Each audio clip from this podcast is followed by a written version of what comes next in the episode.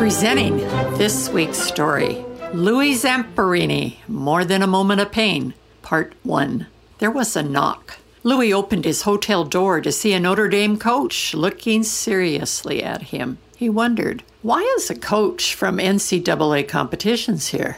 Louis, you have runners determined to keep you from winning tomorrow. Some of their coaches have ordered them to sharpen the spikes on their track shoes so they can smash a spike into your foot. Louis protested. I don't think any of my opponents would do that.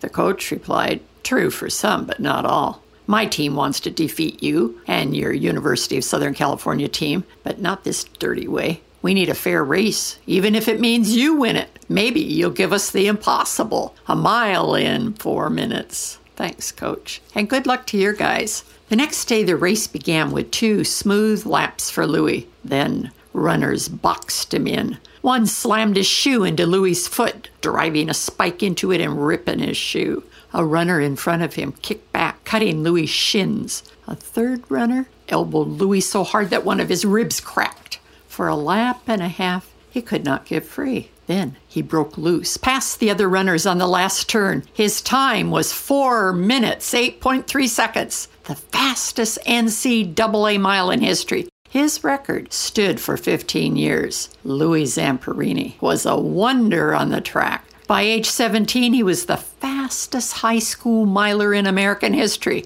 By age 19, he was competing in the 5,000 meter in the 1936 Olympics in Berlin, Germany. The Berlin Olympics were calm, but they occurred in a country preparing for war. Gestapo soldiers patrolled events, military units drilled publicly, and Nazi banners plastered the walls of buildings. American Jesse Owens was a high point to the competitions, winning four gold medals in racing. Hitler sat in the stands as Louis ran in the final heat of the 5,000 meter. Nausea started slowing him when an almost overpowering odor came from a nearby runner. As he neared the final lap, words from his brother Pete pounded into his brain. A lifetime of glory is worth the moment of pain.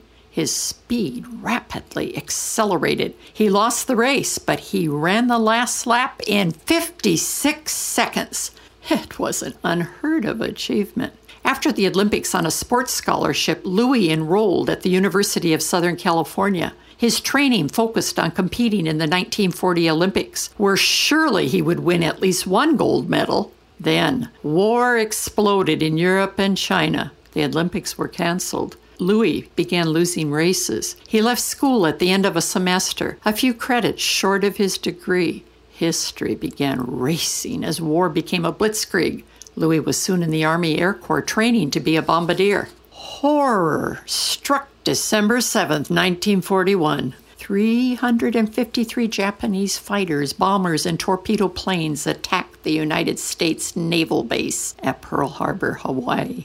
The next day, the United States declared war against Japan. Louis was soon assigned to be the bombardier of a B 24 Liberator, a plane despised by airmen for its problems. It had many nicknames, one being the Constipated Lumberer.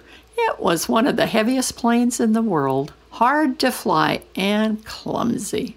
Four months after the United States entered World War II, Louis and his crew went on a rescue mission in a B 24. Their plane crashed into the Pacific Ocean. Eight crew members died. Louis and two other members drifted in two small rafts until one was destroyed. After 33 days, one man died. 47 days passed, fighting off shark attacks, storms, and struggling to get food and water. We will hear that extraordinary story next week. This is Barbara Steiner, examining preparedness for challenges. Please check out thisweekstory.com.